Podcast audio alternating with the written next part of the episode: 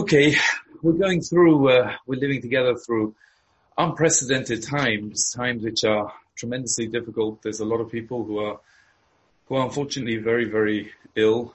Um, there's people who are going through a lot of fear. They don't know if they're going to be hit by it, uh, when they might be hit by it, how badly they're going to be hit by it. And a lot of people are asking the question about why. Why is this happening? Why is the Rebbe doing this to us? Now, someone asked me, well, I think why? I told them, well, I'm a mashgiach in yeshiva, and for mashgiach in yeshiva, this is heyday, because we just pick whatever our hot topic happens to be that day, whatever we feel strongly about, and we're going to blame it all on that, and this is exactly why it's happening. But obviously, that's not going to go down so well. We've got to try and work out why. Now, the problem is I have no idea why. I don't know why. I don't understand why. I don't think this is something that I can even attempt to work out. But all we can try and do, even if we can't read what lies behind the scenes, why, why is Rabbi Shem doing it on a more deep level? What we can do is just read what it is that Rabbi Shem is doing. We can look at what's happening and read the message Rabbi Shem is giving us directly. And that message is a message which is so clear. He's just telling us, look here, I'm in control. This is something, this is my world. This world is going to run the way I want it to run. It's going to, things are going to work out the way I want them to work out. I can bring the whole world to a grinding halt from one minute to, to the next. I can just make something happen and no, no one's going to understand why and what. But I think even more specifically, more specifically, we can see what the Rebbeinu is doing to us. Besides showing us that He's in control, I think there's something else that He's doing as well, and He's showing us that this Nisayon is a very individual Nisayon. This is an experience that each one of us is going through in a different way. If we take even just the, the virus itself, the way it affects people has such a broad range. There's people out there who get it and they don't even know that they have it. And then there's people who get it and all they've got is a little bit of a, a loss of smell or a loss of, of um, taste. And then there's other people who just get a little bit of temperature and they're in bed for a week. And then there's other people who get much, much iller. Just in the, in the past hour, two of the Bochum in Yeshiva called me up to tell me that their fathers have just been taken to hospital. And Be'ez Hashem, they shall be zeichet to a refuah shalema b'korev. So there's people who are going through such different experiences. Because of this, people have been stuck at home and locked up inside their houses. Now being locked up inside your house is also a very, very different experience for a lot of different people. Some people turn around at the end of Shabbos and they say they had a beautiful Shabbos. They were all together. There was no pressure. There was no rushing out for davening. There was no rushing out for your chavrusas. There was no rushing out to a kiddush, a shom zacha, and they enjoyed it and it was an amazing experience. And then there's other people who are stuck in their own houses and that's a, a difficult experience. And that gives them so much which they have to overcome, which they have to be able to, to handle in the way that the Rebbeinu wants them to handle. So here we have an Nisayon which is personalized. It's personalized for every person. It's something which Rebbeinu has taken and given one club. He's given one disease. He's made one thing happen and he's made it affect every person in a different way. We say in the Haggadah, the Rosha comes along and he says, Mo and we answer him back and we say, Hashem li, and we tell him that ilu hoyo hasham lo We tell him if you would have been there, you wouldn't have been taken out.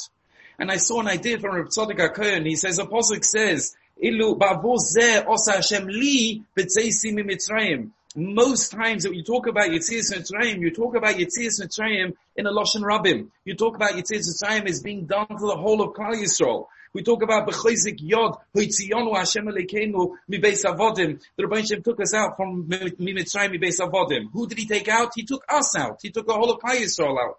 Ani Hashem Alekeichem Asher Yitzisichem Me'eretz Mitzrayim. Hashem is our God who took us out of Eretz Mitzrayim.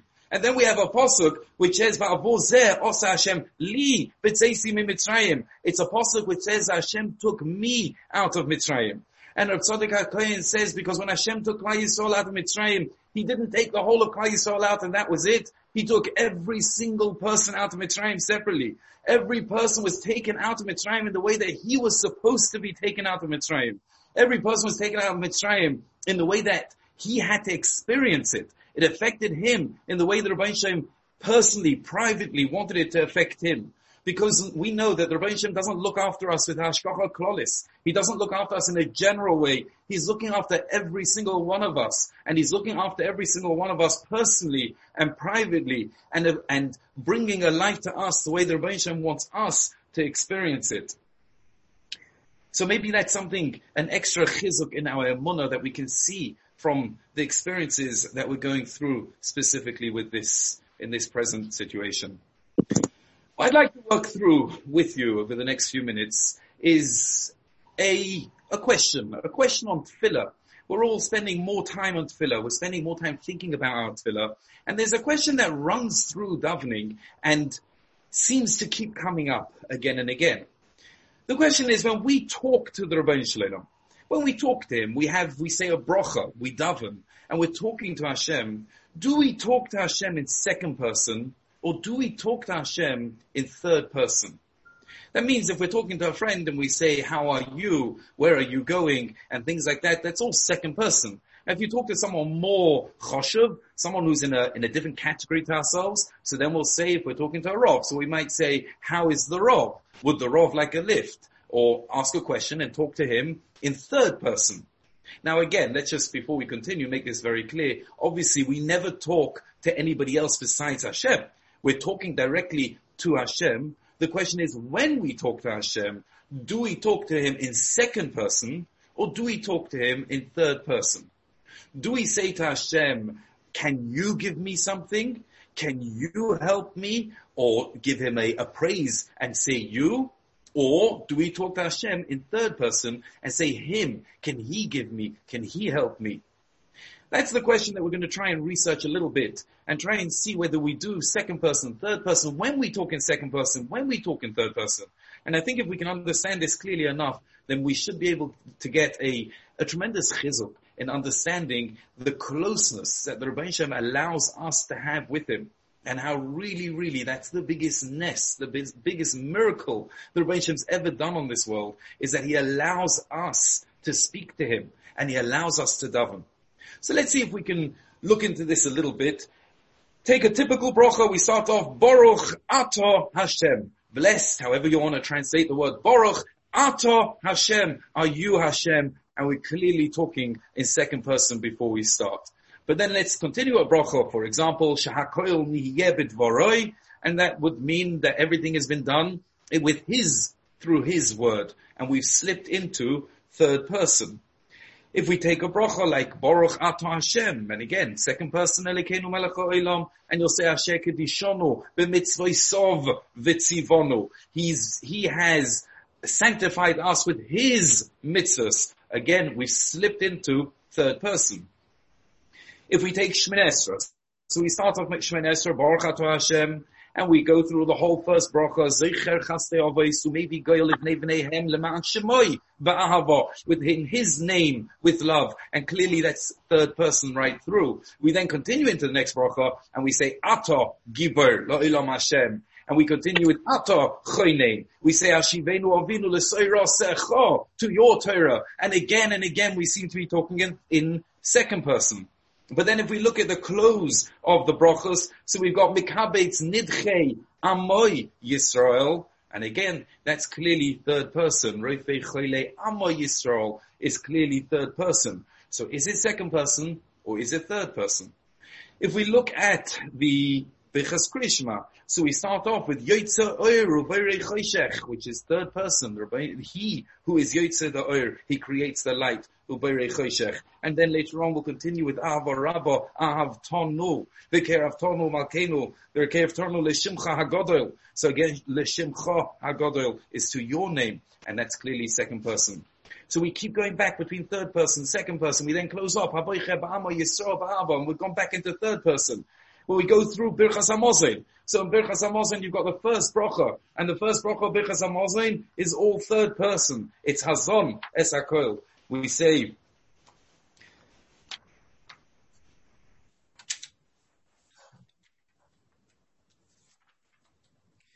Avor shemoy hagodoil, ki hu kel zon, umefanis hakoil, umechem ozoin lechol beriyosov. All of that's clearly third person. In his name, he is the one who gives us our sustenance. He is, he, umechem ozoin, he prepares the food for his beruim, for his creations. And then we go into the second bracha and it's noidelecho, and it's al shehen chal tola And the whole way through the second bracha, it's all second person. And then into the third bracha, and we continue with second person. Al Yisrael amecho, your, your Yisrael, irecho. And we keep to second person until we get to the fourth bracha. And in the fourth bracha, we slip back into third person, and we say, who who hated, who mated, who yativ lonu, who gum lonu, who gum lenu, who yigmenenu la'ad, and we slip back into third person. So is this second person is a third person. And one more example is if you look in, in Kiddush, in Kiddush we actually change right in the middle of a bracha. We start off and we say Asher Kiddishanu b'mitzvah just like we do with any bracha. And then we continue, Ki hu yom kodesh, and we say, Ki vonu ta, you have chosen us, v'isanu kidashta mikol amim, you have sanctified us from all of the other nations, v'kshavas kodshecha ba'avov rotzenim chaltonu, and we seem to again slip into third person into second person, I'm sorry. So we started with the third person and then gone into second person, and then we go, and we seem to go backwards and forwards. And that's what we want to try and understand now. Is it, is this something? Is, when we talk to Hashem, do we talk second person? Do we talk third person? How do we decide when to talk second person and when to talk third person? Why would we keep changing backwards and forwards between second person and third person?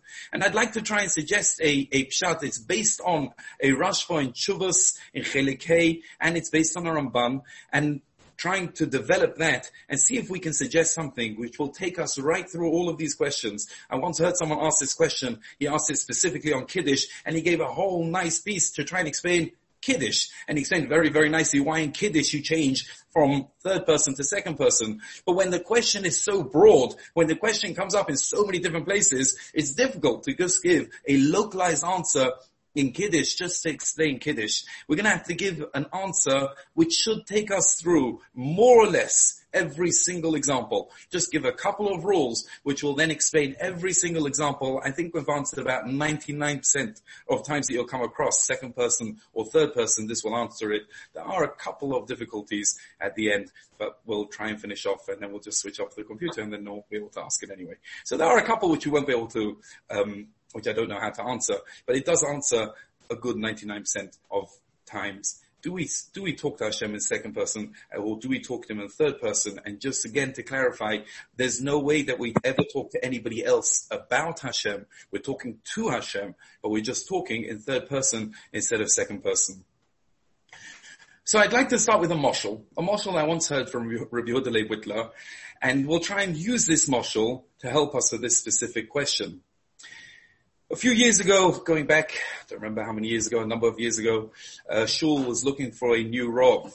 So you, the first thing they did was create a committee. The committee get together, they sit down, and they start looking out there. They maybe put, put out some advertisements. They talk to different people. They spread the word. They're looking for a Rav. Can we see if we can find ourselves a new Rav? Okay. One day the committee is sitting there and they get a, uh, the, the, committee get a call from the, from the uh, president. Quickly, this is, uh, the weirdest thing has happened. Please come around to my house. We need to have an emergency meeting.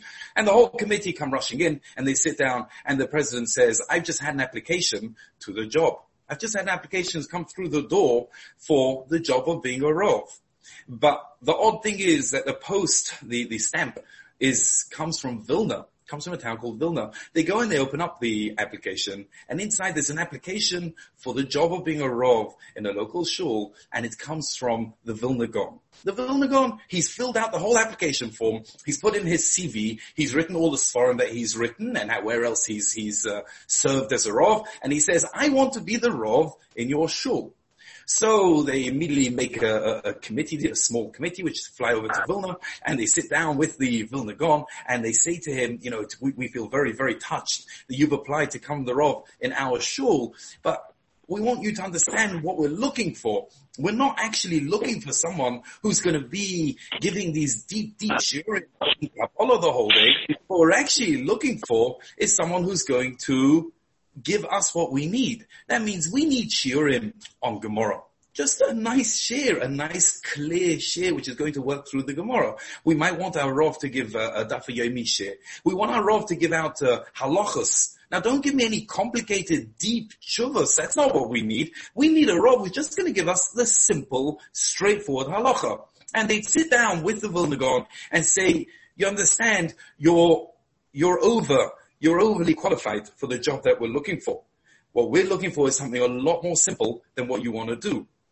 So the Gaon says to them, I don't understand you. I know that as well as you know that. I also know what people need. I know what your shul needs. That's why I applied for the job. I'm very happy to come and do exactly what you're asking me to do. I'm going to give you the shiurim. I'm going to sit at the front and answer all of the questions you've got. And even if those questions are not coming from the other end of the world and they're not some very, very deep, complicated question, just the simple question that you ask, I'm going to answer them and I'm happy to give you the shiurim that you need, and I'm happy to service you the way you need to be serviced. So okay, they had these discussions, they come back to the shul, they have a vote, and guess what? He gets through the vote, and a couple of weeks later, he arrives in the shul. And he comes in and it's very, very exciting and everybody's talking about the Gaon. The Vilna Gaon's come to the shul and he's become the Rav of our shul. Everyone's very, very touched and very excited about it. He walks in and uh, on the first day, he gives the very first share. So the share, he gives a share on a Gemara. They're learning through a, a Masechta together, and the Rav, the Vilna gets up and gives his share. Now you can imagine, the share had such clarity, it had such beauty. There was not much depth because that wasn't the share that was supposed to be given. It was just a very clear, simple share. But people sat there and they were so amazed and so taken by the share. They were so excited about the share that he had said because it was so beautifully given that they're all just sitting there stunned. And it comes to the end of the share and there's one particular person sitting there and he's so excited he's about to jump up and run over to the Gaon and say to him, thank you so much. That was an absolutely amazing share you just gave. But just as he's about to jump out of his seat, he suddenly thinks to himself, one second. One second. For me to go to the Gaon and say thank you so much for the share you just gave, it's a chutzpah. It's a real slap in the face. Do you know who the Gaon is? And he starts thinking about what he's read about the Gaon over the years. We know that when the Gaon was six years old, his father sat him down and taught him a shtickle Torah, which he got up in the main Beis HaMedrash in Vilna, and he said it over to the whole shul, to all the Talmid Chachamim that were there, and they all listened. And at the end of it, they said, okay, that was quite amazing, it was quite impressive, six-year-old gets over it, gets up and says this complicated piece, but it's his father's piece, it's not his. So they went and they asked him a few questions on it, and he said, give me a few minutes. He went into a side room and then came out again and gave a whole new piece that was his own piece to answer all of those questions. By the time he was nine years old, he realized that it's not good enough for him to learn Nigla, to learn Gemara. He needs to learn Kabbalah as well. And at nine years old, he started learning the Eitz Chaim of the Arizal. And in six months, he had finished the whole Eitz Chaim of the Arizal. This is all things that his children wrote in the Hakdama to the Vilna Gaon's Peirush on Shulchan Aruch. He went on, by the time he was bar mitzvah, he'd already started making a, a golem. He made his own golem. Halfway through, he got a message from Hashemayim that he should stop making the golem. So he didn't make the golem in the end. But this is the Vilna Gaon. The Vilna Gaon's much, much bigger than that simple share, that simple straightforward, although it was amazingly clear, the share that he gave. So to go over the, to the Gaon and say, thank you, thank you for the share that you've given would be a real chutzpah. But on the other hand, not to go over to the Gaon and thank him, not to go over to the Gaon and say, I appreciated that share, thank you so much for the share, is also a chutzpah. Because the Gaon made that decision. He decided that he wanted to be the, the, the of the Shul. He decided that he wanted to give those shiurim to you. He decided that he wanted to bring himself down to that level and service the people in that way. And therefore for, for this person not to go over to him is also a chutzpah. Let's imagine the committee sit down one day and they say, okay, you know, we'd love to have another share in shul. There's a spare slot. And if the, if the Rav could give a halacha share, just a simple, straightforward detailed halacha share, then, then that would be amazing. And again, they want to go over to him and ask him if he could give that share. But on the other hand, they think to themselves, what a chutzpah for us to ask him to do that. He's got such, he's got much better things to do this time. He could sit for that, those extra few minutes and he could write another sefer. He could write some very deep tshuva, send it over to the other end of the world. He could have everybody phoning him and asking him these big choshev questions, things which are need the Vilna Gaon to answer, answer those questions. And we're now going to go and ask him to come and just give us his very simple share. We can't do it. But for them not to go over to the Gaon and ask them that, that would also be a chutzpah. How can they not go and ask him to give that share when he's the one who said he wants to give those shirim? So this is the thing they're going to be caught in, and they don't quite know. Should they go over to the Gaon and ask him for more? Should they thank him? Or is that a chutzpah? I remember once being at a, a vault in Eretz Yisrael, and I walked in there and I saw Kushevsky there. Now, Kushevsky is a tremendous Chacham, and he's written some tremendous forum on, on, on Gemara, on the, the Shurim that he's, that he's given, which have been put together but I had seen that there was a time in the yeshiva where he felt that he needed to be mechazik the davening, and therefore every time before he started giving shir, he had given a few minutes of, a few minutes on tefillah. So the beginning of the shir, he spent five minutes and he went through a bit on tefillah. Now, I didn't, hadn't seen anything. I never learned in his, his yeshiva, and I hadn't seen any of his other sforim. I knew that he was a big Talmid Chacham. All I had seen was, the, was that little pamphlet of the these little divrei that he had said, which one of the Bachram had written up and printed up. And I had really, really enjoyed this pamphlet. So I went over to him during this vote and I said, thank you so much for this pamphlet that was printed. I got so much from it. And he gave me this look and I felt like such a fool. He gave me this look like, wow, that's what you're thanking me for? You're thanking me for that little pamphlet. Do you know I made that stuff as I was walking up to the top? He didn't actually say this to me, but just as I'm walking up to the stender, that's when I made that type of, uh, those type of divrei These divrei are not the type of thing I've worked hard on. That's not called thanking me. You want to make me feel good with thanking me. You can tell me that you worked hard going through one of my shikach something that I worked hard on creating. That's who I really am. You can't thank me for something so small. Now, what are we going to do with the Vilna Gaon? Are we going to thank him? Or are we not going to thank him? And the answer really is that we have to thank him. We have to thank him. We have to ask him for more because that's what he wants. But when we thank him and when we ask him for more, we immediately have to remember that the person that we're talking to, the koyach, the power that we're talking to is really something which is so, so much bigger than anything that we could ever imagine. So at the very same time as we're thanking the Gaon for what he's given us, we also have to remember that this Gaon is really so much bigger and he's so much greater and he has so much more to him than the little, little window that we're able to see, that we're able to appreciate. Now, we know the Rabbi Shem created our world. But at the same time, we know that the Rebbein Shalom is much, much bigger than the tiny bit of appreciation that we see, the tiny window that we're able to see what the Rebbein Shalom is doing for us. And we say, wow, the Rebbein Shalom is so amazing because he made this apple. Wow, he's so amazing because he's running my life. Wow, he's so amazing for everything he's doing. But the truth is, he's so much bigger than that. The truth is he's much bigger than anything which we can ever begin to appreciate, which a human mind can begin to appreciate. Someone told me I used to, when I was in school, I used to lane in, in Notting Hill. We used to go for a walk after davening, um, davened early, and then we'd go off to Notting Hill, and we'd lane there and then walk back. So one of my friends had gone once, and on the way he got lost. He didn't know the way, so he went over to this big hefty guy, and he said to him, "Tell me, how do I get to Notting Hill?" So he said, "Oh, it's simple. You go down to the end of this road, you turn left, you go down a few steps, you take the tube, a few of the stops, and you go to the, and then you'll be at Notting Hill." So he said to him, I'm sorry, it's my Sabbath today and I don't take the tube. And he said he looked at him with pitying eyes and he said to him, Oh, your God's way too big to care about whether you go on a tube on your Sabbath or not. And he has a point. The Rabbi Shem is way too big to care about all the little things we do.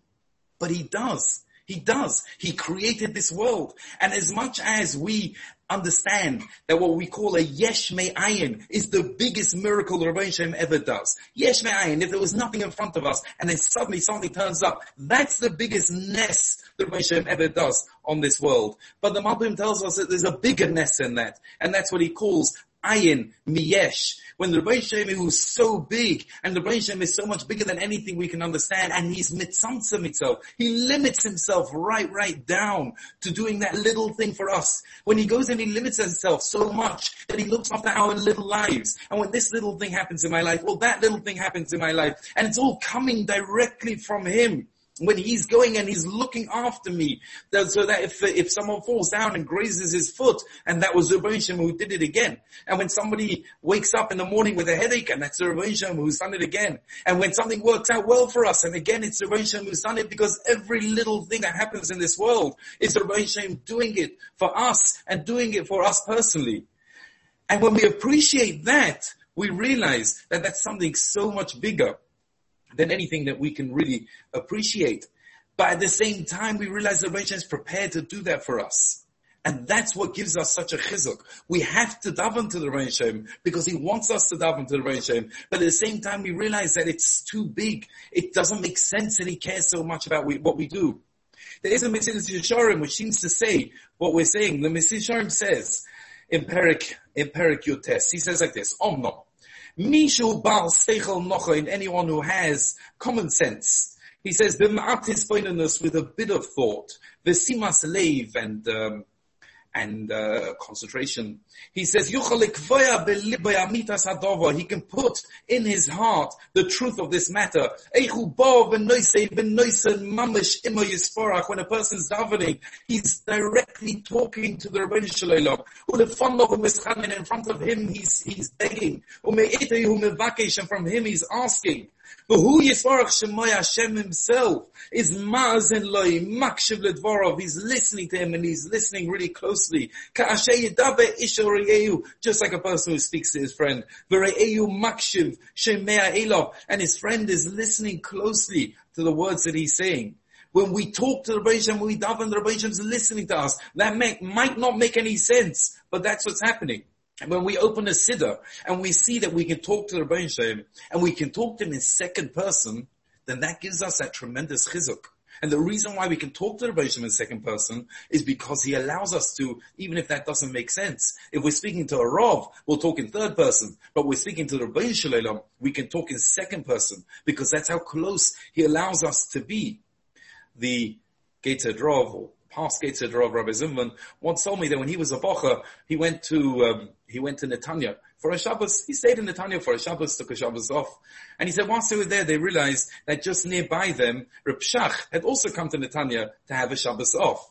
So they went into Reb Shach during Shabbos and they asked him if they could sit down with him and talk to him for a few minutes. And he said Reb Shach was very relaxed and they started schmoozing a bit. And Reb Shach told them a bit of his life history. So he said that before his bar mitzvah, he had traveled over to yeshiva, he went to Slobodka, to the yeshiva Katana in Slobodka. And when he walked into the yeshiva, it was just, just at the beginning of the First World War, and the whole yeshiva had left the yeshiva, they had left the building, and he walked into this empty building. And here we have a 12 year old who walks into an empty building, there's no one there to look after him, there's no one there to help him, there's no such thing as turning around and going back home, and there's no such thing as phoning home and crying to mummy. There was nothing he could do. He's stuck there in this building. And he said he sat down and he learned, and he said during the next year he learned 200 times Baba Kama. And he said there were some women who lived in the town and they looked after him, they gave him a bit of food and they'd wash his clothes. He spoke about how he was freezing cold and his, his shirts whilst they were, whilst they had to be washed and they were too wet to be worn, he would dance around and to try and keep himself a little bit warm just to keep his blood flowing. And then he turned around to them and he told them, do you think I found it easy? Do you think I found it easy? He said it wasn't easy at all. I was extremely lonely and I found it really hard. And he said the one thing that held me through that time was I would go over to the shelf and I would take a siddur and I'd open up the siddur and I'd see the words Baruch Ato Hashem that I can talk directly to Hashem. I can say to the Hashem second person, blessed are you Hashem. I can have that sort of connection and that's what gave me the chizuk. It gave me the ability to continue. So that's what we do when we daven to Rabbi Shem. We, we thank him. We go and we, we praise him. We go and we ask him for more. We tell him how amazing the things he's done and we ask him to continue giving us more.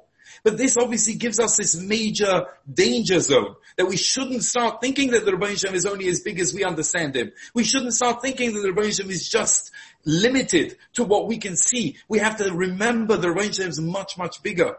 And as the Mesilas Yesharim himself continues on the next, very next line over there, he says, uh, he says, after you've clarified this in your mind that when you're talking to the Rebbeinu he's listening to you, you have to think about how great the Rebbeinu is. He's much greater than any praise we could ever give him.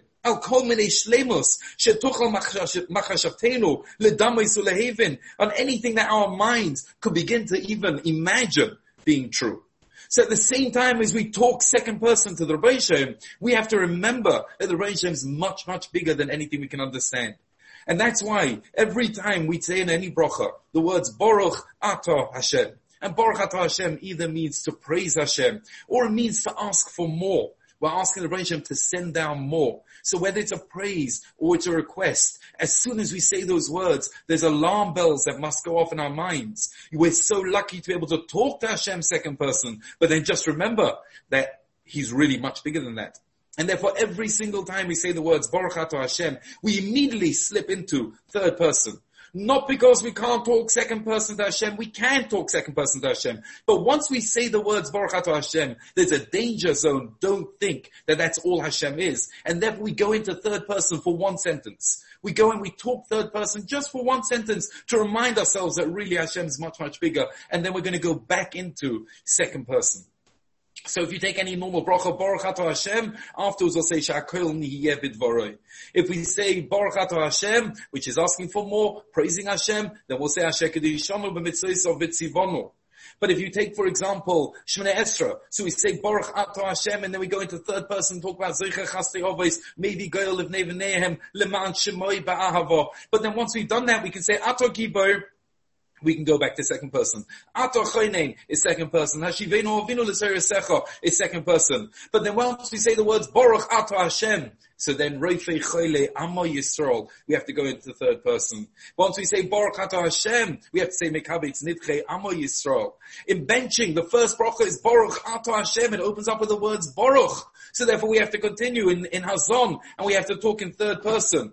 But then once you get into the second bracha, Hashem you can speak in, in second person because there's no problem speaking to Hashem in second person. The third bracha, Rachim no, Hashem Yisrael. Again, there's no problem speaking in second person. But once you get into the fourth bracha, you start again with the words Baruch Atah Hashem. You start with Baruch Atah Hashem. You have to go into third person just to remind yourself that the Rabbi Hashem is way bigger than anything we can imagine. And therefore we go across and say, who hated, who mated, who yated lono in Kiddush. So we'll say Baruch Atah Hashem b'mitzvah But once we've said one bracha, like one sentence with the third person, we can then go across again to second person. Kivonu v'charto.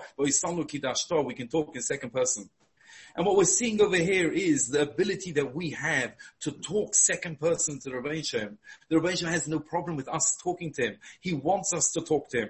And he wants us to talk to a friend. We want to talk kasher, just like we speak kasher yadaber ishel re'eu ve're'eu makshiv shemea elo. Just like we talk to our friend, and we don't talk in third person to a friend of ours. The Rebbe doesn't want us to talk in third person to him. He wants us to talk second person. He wants us to share our problems with him. He wants us to share our lives with him because he wants to be part of that. He wants to give the hashkocha protis to every single one, and he allows us to speak second person. After that, we just have to remind ourselves, the Baruch Atah, we have to remind ourselves that yes, Hashem really is much, much bigger. And that's the only time when we'll go into th- third person just to remind ourselves about that. Like we said, why we're going through what we're going through now, none of us know. But what we do know is that the Rebbe wants us to daven.